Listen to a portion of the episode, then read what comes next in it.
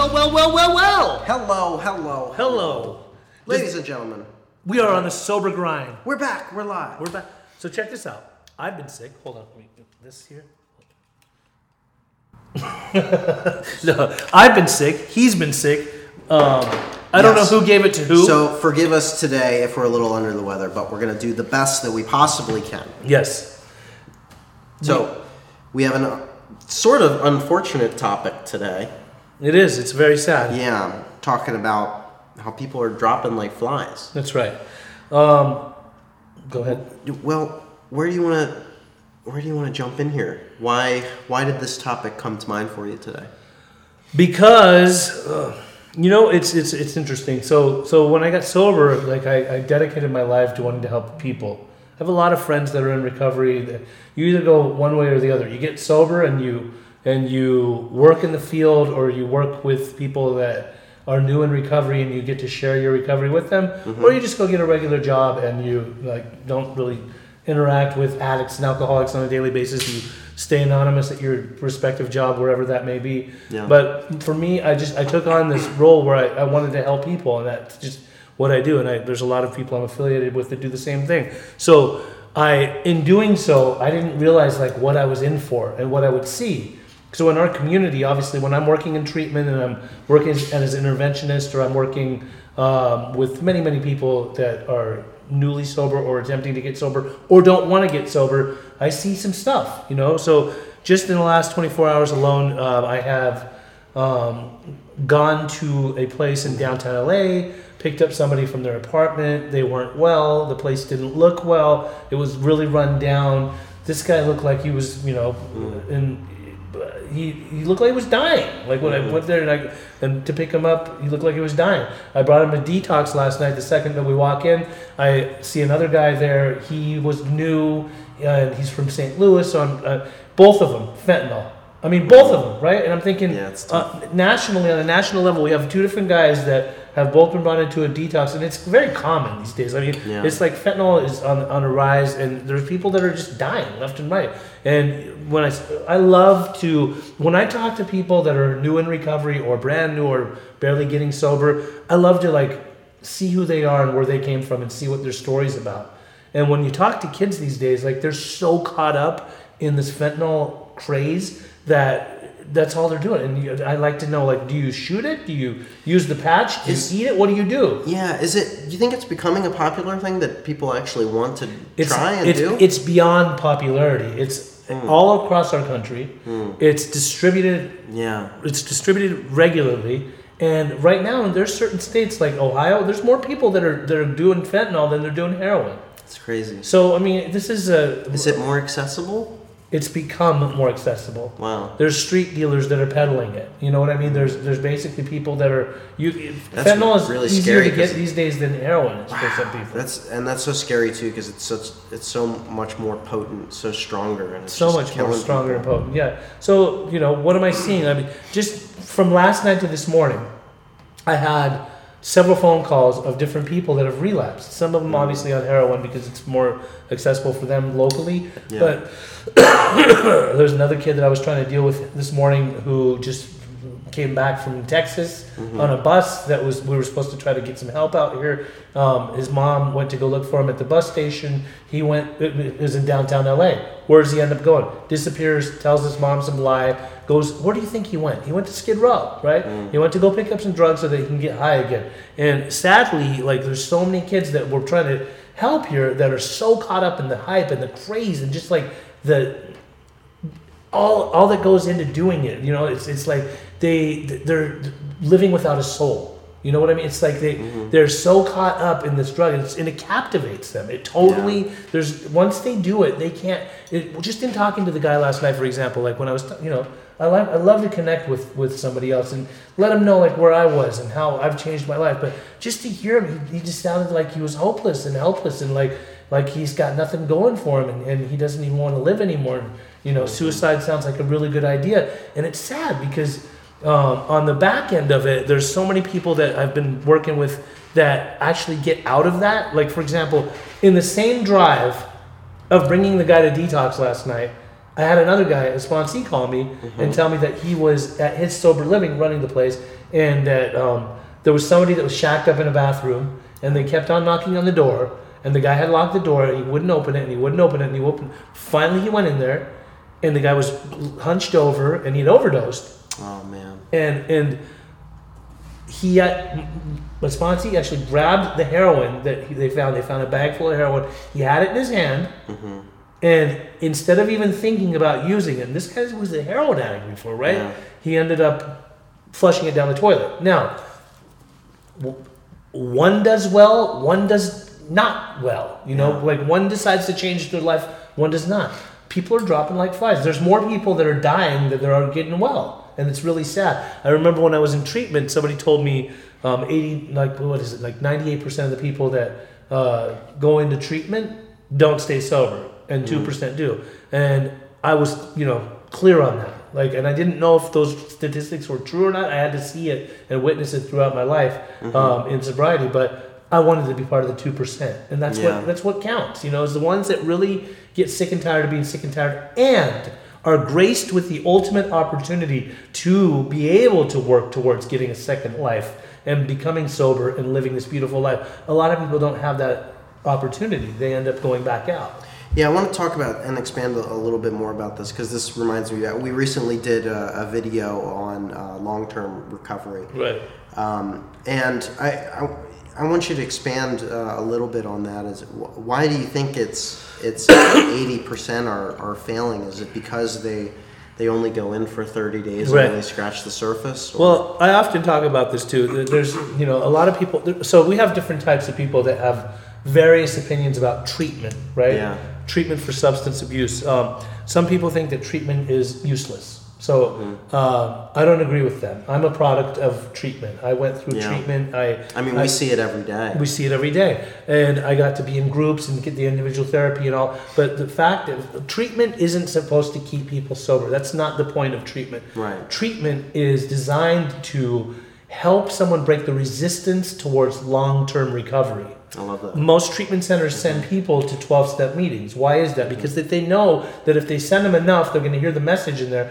Along, you know, along with all the stuff that they're doing in treatment on a daily basis when they're going to their meetings and they're connecting with a uh, sober community. That's why a lot of people that come to California for treatment, they, you know, for the right reasons, they end up Right. connecting with the recovery community because this is like the recovery mecca of, of Sure. of recovery. So there's a lot of different various um, people and places that you can go to out here where you get connected and you have a sober sober support group. You know where you where you continue your sobriety and have long term recovery. So for me, treatment broke the resistance to long term recovery because I had no concept of what long term recovery looked like. Mm-hmm. Was it important for me to stay in treatment for a while? Absolutely. I you know I went in thinking I just need 30 days and I'm, I'm gonna go back out. Yeah. My disease was basically saying you don't need all this. Like Sure. you got all the information that you want. You can go ahead and leave. But over a period of time, I realized, like, no, man, I've been needing this for a long time. So the people that succeed are the people that do the work. You have to understand. A lot of people that come into treatment, they think that they're unique.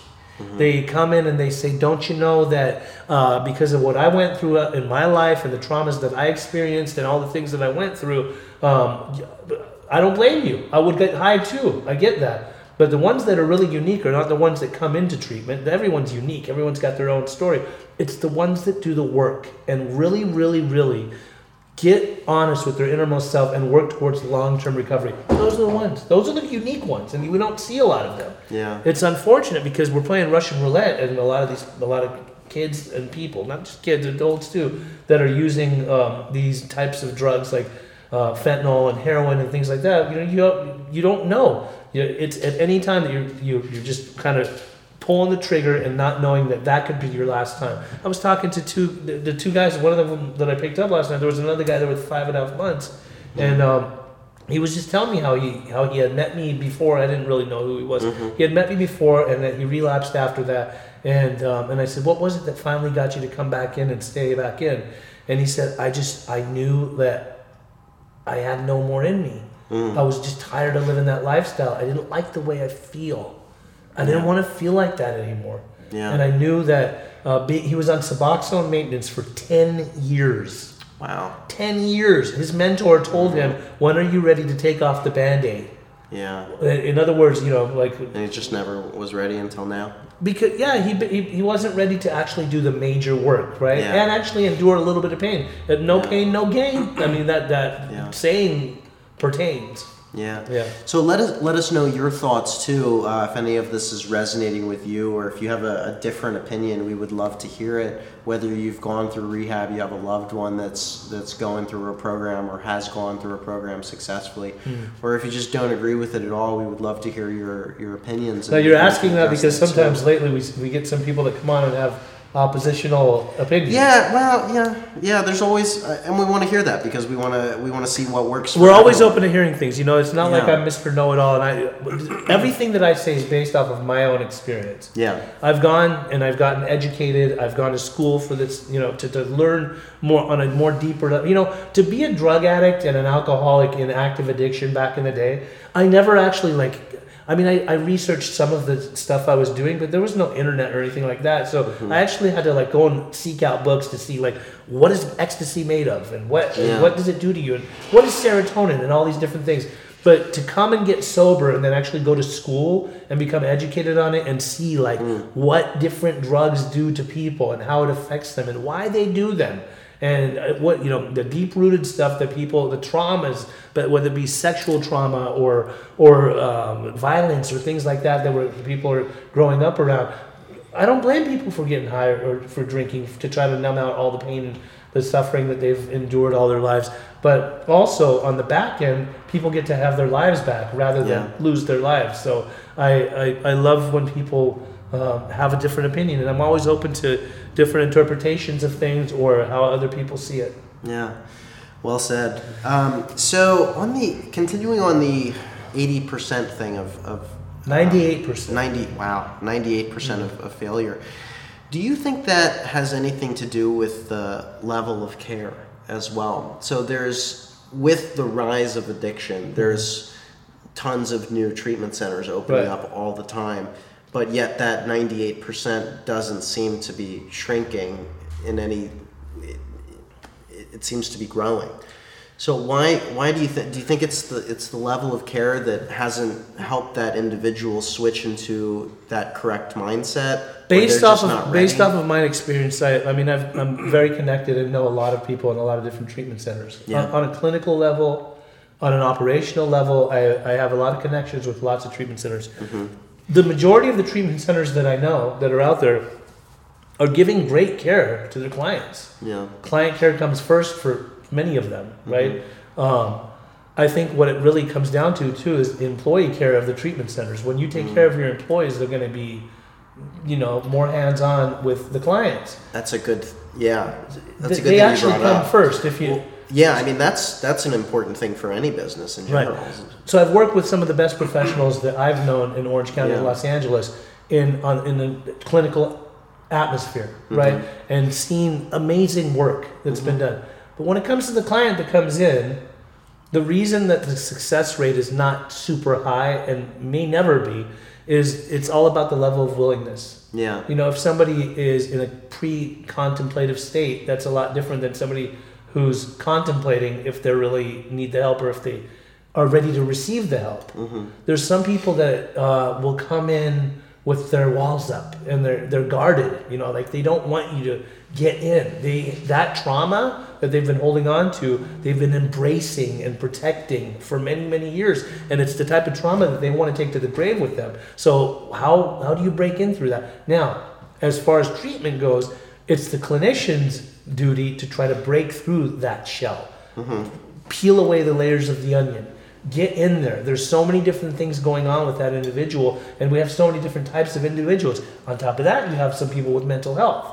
So they've got addiction problems and mental health. How do you work with you have to stabilize them. So um, again the point of treatment is to be able to send them to, to get them to a point where when they're leaving and they're discharging that you have an aftercare program now that I can say right now, a lot of centers don't offer good aftercare programs. yeah aftercare alumni uh, It's all about alumni. It's all Yeah. about like knowing where they are, what they're doing.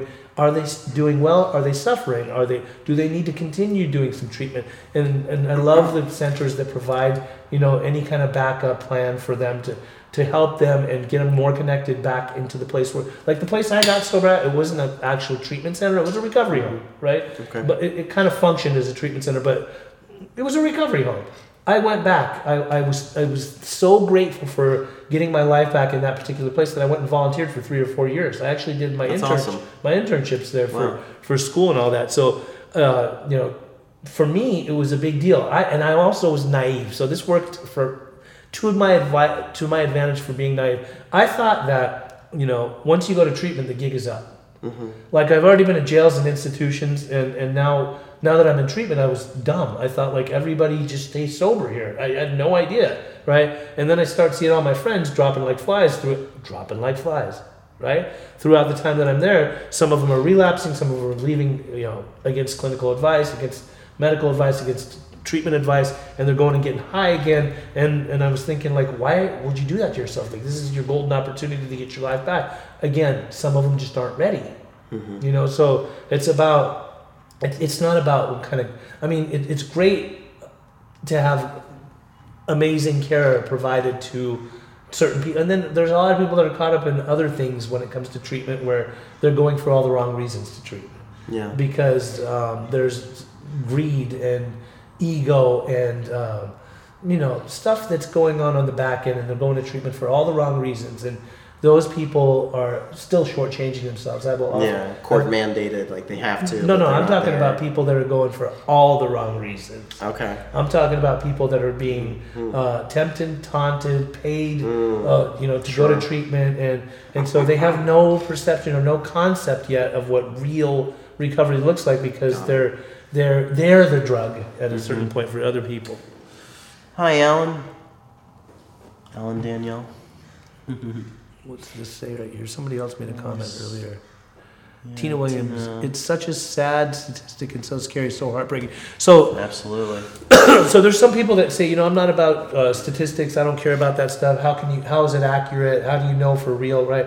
So this is what I what I think. Like personally, because I have seen it with my own eyes. Like let's say, for example, a couple of years ago, I was working for a treatment center. Um, they had a house down at the beach in Newport Beach. Yeah. It was a house about 15 beds, 15 or Wow. 16 beds. Okay. It was an upstairs and downstairs. Very nice house, right, Yeah. right near the water at, at the beach. Mhm. So I was running this house, and the time that I was there, I was a house manager for two years. Mhm. I did some groups in the clinical setting too, but for two years I was a house manager. I watched a plethora of people come through that place. I'm talking a lot of different men Mm. from all different walks of life, all different ages, races, creeds, colors, everything, right? 200 men came through there. 200 men. To my knowledge, only three of them stayed sober. Why do you think that is? Is it because everything that you said before? It has a lot to do with it. You know, there's okay. So there's treatment centers. is there stubbornness in men? It's not just stubbornness. It's the, the disease can still be strong within people. Mm. You know, they. I, I do believe in structure. I do believe Mm. like the recovery home I went through had major major structure, Yeah. and um, we were the guy followed us around. He, he, Yeah. he and he didn't have to follow us with his own eyes. He created a buddy system. He had people that would watch us. He would have people that hold, would hold us accountable. He would hold us accountable. Mhm. If we came short, if we lied, if we, you know, he would he'd often sit in groups and say, "I read between the lines." You know, uh, sometimes he would be harder on me than the other clients. I'd say, "Why are you so hard on me?" He said, "Because I pick my battles, and I Mm. see that you're you're on your way to long-term recovery, as opposed to some of these guys aren't done yet." Yeah. So he could he could see he kind of would filter through. Not to say he wasn't trying to help the other guys. He tried. He put all of his heart and soul into helping these people. But some people, you know, you just couldn't. If they're on their way out, they're on their way out. And there's people that relapse there. There's, I mean, even his house. His house um, for the last 11 and a half years, I've watched maybe 250 people go through there. About 25 of them um, Wow. actually stayed sober, and maybe 20 of them do recovery, like recovery, like the recovery that was taught to us to do. Mm. So, what do you? I want to go back to the uh, importance of alumni and aftercare programs. Right. What do you think makes a good aftercare and alumni program? And someone that has gone through the um, treatment process, Mm-hmm. how willing do you see uh, clients typically be for an alumni program and interacting with those programs? Well, I think the programs that people go in when they when you have a good program that's teaching you how to be of service, one of the best things that you can do, and I, and I say this to people that come through our program quite often, is is that um, when there's somebody new that comes in, for example, what are you doing for that person if you've been here for let's say 60 days? Are you making that person feel welcome? Are you letting that person know that you've gotten your life back in this organization? Are you slouching and sleeping in groups or checked out in groups or are you setting a good example? Are you walking by example? Are you showing this person the ropes? Are you did somebody help you? Do you feel the obligation now to help somebody else since you were helped? Uh, you know, were you was was there nobody there for you when you first came in? No, Yeah. there's always going to be some people that stand out in in um, every treatment center. People that are doing the deal. People that are actually really working hard towards their recovery. So when it comes to you know once they're discharging, why not go back and be of service to the place that you were helping? Yeah, absolutely. Be part of the alumni. Put on the events. Be the leader. Be it's like spearhead the project. If there's you know we and I've seen so many successful alumni programs where people they'll have like a campfire. Um, everyone's roasting marshmallows down at the beach and they're all together. They turn it into a 12 step meeting, but they also talk about where they got their life back. They talk about their center, and you have all these newer clients that are all sitting out there together amongst each other, and they're hearing this and they're they're encouraged. Like they're, this this is making them excited. To, like, hey, this guy got his life back. This guy used to get high the way I got high. Why don't I, you know, follow his lead rather than um, all these unhealthy alliances that can occur in inside of the treatment setting. That's great. So you see a, a pretty common uh, willingness to join. I do. I mean, Great. even the place that I went through, Mhm. there was a handful of us that we went back and still go back. Yeah. You know, sometimes when somebody's uh, about to get a year of sobriety and they do a coin out, we'll go Mhm. sit with them. And, and what's cool about that counselor is that he'll have everyone go in a circle and pass the coin, and we'll all talk to each other. Uh, we'll, we'll be talking to the person, and he encour- he tells us to never tell them good luck hmm because when it comes to sobriety, like luck doesn't exist. You Yeah. either you're either doing it or you're not doing it. But he likes us to, to talk to them and tell them how uh, they've been important to us in our recovery, but also where we see that they could improve and like what they could change about certain things. That way, you're kind of sort of still keeping them accountable and letting them know, hey, um, I, I appreciate you. But you might want to work on this and that, like your relationship issues or your Mm-hmm. uh, money management or your time management or punctuality, things like that. Different things, you know, but we're still lifting each other up. Remember something. We're not dropping like flies. When we're doing that, we're working together in union to try to help each other become the best versions of ourselves. More people could be doing that. Mm-hmm. It's either that or it's death. I mean, that's that's the sad thing of this whole thing is that Yeah, there's so many people that are it's, it's reality. you Yeah. know? Yeah. So. Every program I've worked in, Mhm. Every program I've worked in, and up until this day, I get phone calls all the time. Do you remember so and so? Do you remember this person? Do you remember that person? Oh yeah, they used to sit in my groups. They were doing so well. This, that, and the other. What happened? Oh, they passed away. Um, you know, they passed away. How? They relapsed. Really? I thought the guy was doing the deal. Well, he stopped going to meetings. He stopped uh, checking in with his sponsor. He wasn't working with the newcomers. Straight up, like that's that's the way this thing works. Is if we are effective and we're not self-centered and not just thinking about ourselves, then you know there's no reason for you to have to go back and get high. Life is always in session. Yeah. Life is always in session. Why would it like, just because um, I lose a job or a girlfriend or a car or a job, well, anything like many different things? Why do I need to turn to a, a drug or to alcohol to ruin it all even worse, right? Yeah. And that's one of the reasons that you're in treatment is to learn and, and gain the tools and work through your stuff, have the therapy that's necessary, sit in groups, sit in groups and listen to other people's experiences and relate to them. hmm There's a lot of people that'll sit in groups and just be like checked out. Like this is redundant. Yeah, We've not done this listening at over and over because they go to treatment Yeah. so many times. So Sure. so it's it's all up to the individual and how to break down that resistance for long term recovery. That's awesome. We have a couple comments here. We're going to address those. Also, leave your thoughts if you are active in recovery, if you've gone through an alumni program. What's your opinion on what makes a successful alumni and what, what do you like about that program? What's uh so, Alan Daniel says, I pray discussions around debilitating suicidal type depression that happens after Vivitrol and or naltrexone pills starts to reach those that may be suffering and not even realize they're spiraling down. Yeah. Brandon says no person likes to think he is bodily or mentally different from his fellows. Therefore, it's not surprising that our drinking careers have been characterized by countless vain attempts to prove we could drink like other people. He's uh, quoting something. That's a good friend right there. He's quoting something from um, some literature from an organization that many of us attend. Um, when you come to the conclusion that you can't drink or use, first of all, like I said before, I don't know anyone that does heroin recreationally. Sure. Like, there's just Yeah. no way to do it. Like, you, it's not a here and Yeah, there. you're in it You're either you're doing not. it or you're Yeah. not doing it, right? So when, when it comes to drinking, like when when a true alcoholic drinks, um, they can't hold their liquor and they can't Mm. stop. Once you start, start, you can't stop. I know people, believe it or not, I know people that will have one drink, or maybe get on their second drink and think, "Oh, I'm getting tipsy."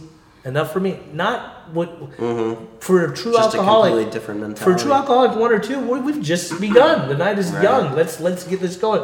So you don't realize, but when you come into recovery and you re, re, you realize, like I'm bodily, mentally different than my f- fellows. When I drink or when I use, I become like it's like Doctor Jekyll and Mister Hyde. Yeah. I become a monster. I do m- monstrous things. I will get behind the wheel under the influence and drive a car and put other people's lives at risk, including mine and anybody that's in the car. What is that? You know, Mm-hmm. How, total how early on do you think you start to recognize that mentality that you think differently as an addict alcoholic than In recovery? Yeah. It varies. It's sometimes it takes people Mm. months and months to to actually have the aha moment, the moment Right. of clarity. You know what I mean? Um, sometimes some people never get it. Yeah. Um, the ego, you know, grandiose thinking. They think that they're above it all, and that I think a lot of that is psychological too. The way they were raised, who they were raised by, how much, you know, what level of willingness, and so, uh, you know, and the other gentleman, where I think they were talking about the whole Vivitrol craze. You know, it's great. I mean, it's it's cool to be able to give people something to where they it'll kill the craving and it'll not get you high. You know, you can if on naltrexone, if you drink, you're not going to get drunk. It's not going to work. It won't work. You know, in Vivitrol, like you do heroin, it's not going to it's not going to get you high. However, um, if there's no recovery in place, the person's never going to get better. Yeah. So no wonder there's depression. And the point of true recovery is when you really come in and you give it your all and you make you're committed and dedicated, you're not enabled and nobody's, you know, still controlling things from behind the scenes. When you actually become your own person, you have the opportunity to recreate yourself. I often sit um, in groups with a lot of ad- alcoholics and addicts, and I think I ask them like, "How many people in here shot dope?" And all the hands go up. Like, okay, how old are you? Every- 22, 25, 26, 20. Okay. When you were nine years old, did you ever think you were going to put a needle in your body to affect your brain? Yeah. Absolutely not. Okay. All of them. No, no, no, no, no. Okay. So you had more common sense at that age than then. When you were an infant, what what were your biggest problems in your life? Well, uh, to drink milk Right. and to have my diaper changed. Those were the biggest problems. You had no motor skills, nothing, mm-hmm. no problems. So we get introduced to this world and all of these events that happen, and all of these experiences, and all these scenarios that happen that start to make us who we are. Some of us experience depression, some of us experience anxiety, some of us turn to drugs and alcohol to numb all that out. So when we turn to those to numb those things out, if we actually really, really, really achieve real recovery, we work through our stuff. All of that, whatever it may be. And it- you know, just so many people with so many different types of traumas. But I've seen people from the gates of hell get out of that madness, get out from under the belly of the beast, and go into a whole different realm of living. Right now, I got a bunch of guys around me that, you know, I see the way they are living, and it's because they gave themselves to recovery. They have um, stopped shoveling their own grave. They have put up the white flag. I used to think that surrendering was like a form of weakness. Like, oh, I'm mm. surrendering to the police, right? No, mm-hmm. surrendering to my disease. Like, I'm done. Yeah. I, I, I absolutely don't have it in me to go back out and use and drink again, and I don't want to. Mm-hmm. It's not going to solve anything. Why would I want to die?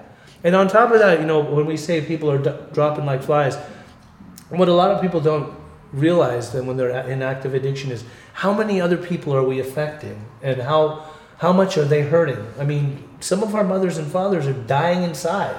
So imagine and you can't really imagine like the the amount of turmoil that they're feeling and enduring as a, uh, on all the nights that they can't sleep. I often say this to people that are new in recovery. Do you know how many people are home right now sleeping more comfortably because you're here?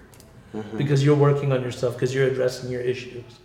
You know and, and i'm all about just higher success rates getting people because people are quite capable believe me. I've actually worked in, in some places to where when when you have uh, people that are truly showing them what true recovery looks like i've seen high success rates where more people than the, the 2% are staying sober and it's very possible Well, it's amazing that people like you are, are trying to increase that success rate every single day. i appreciate that Absolutely. Yeah. So I hope this uh, episode was was good, struck a positive chord for you all. If you're ever struggling, if you have a loved one that's struggling, you can reach out to Pej uh, at any time. You can reach out to Beginnings Treatment Centers at 800 387 6907 or visit us online for more information.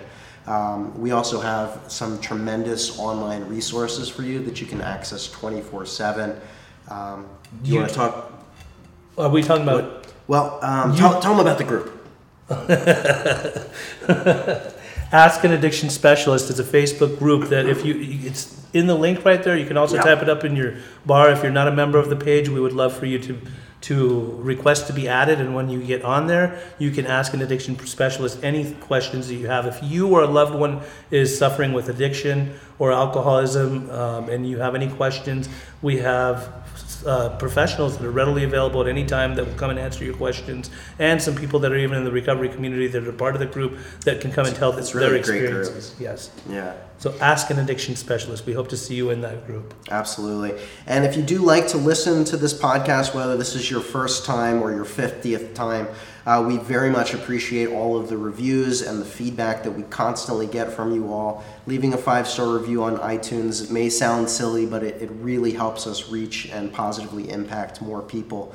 You can find all of our past episodes anywhere you listen or watch podcasts uh, YouTube, uh, Google Play, iHeartRadio. iHeartRadio, iTunes, Stitcher, third party apps like Podcast Addict, you name it, we're on there. You just type in the sober grind. Yep, That's Sober. Grind, and you will find us. We're on Instagram, we're on Facebook, we're on everywhere. And if you have a future topic that you would like us to cover, please let us know. Until next time, Sober Sober Grind out. grind.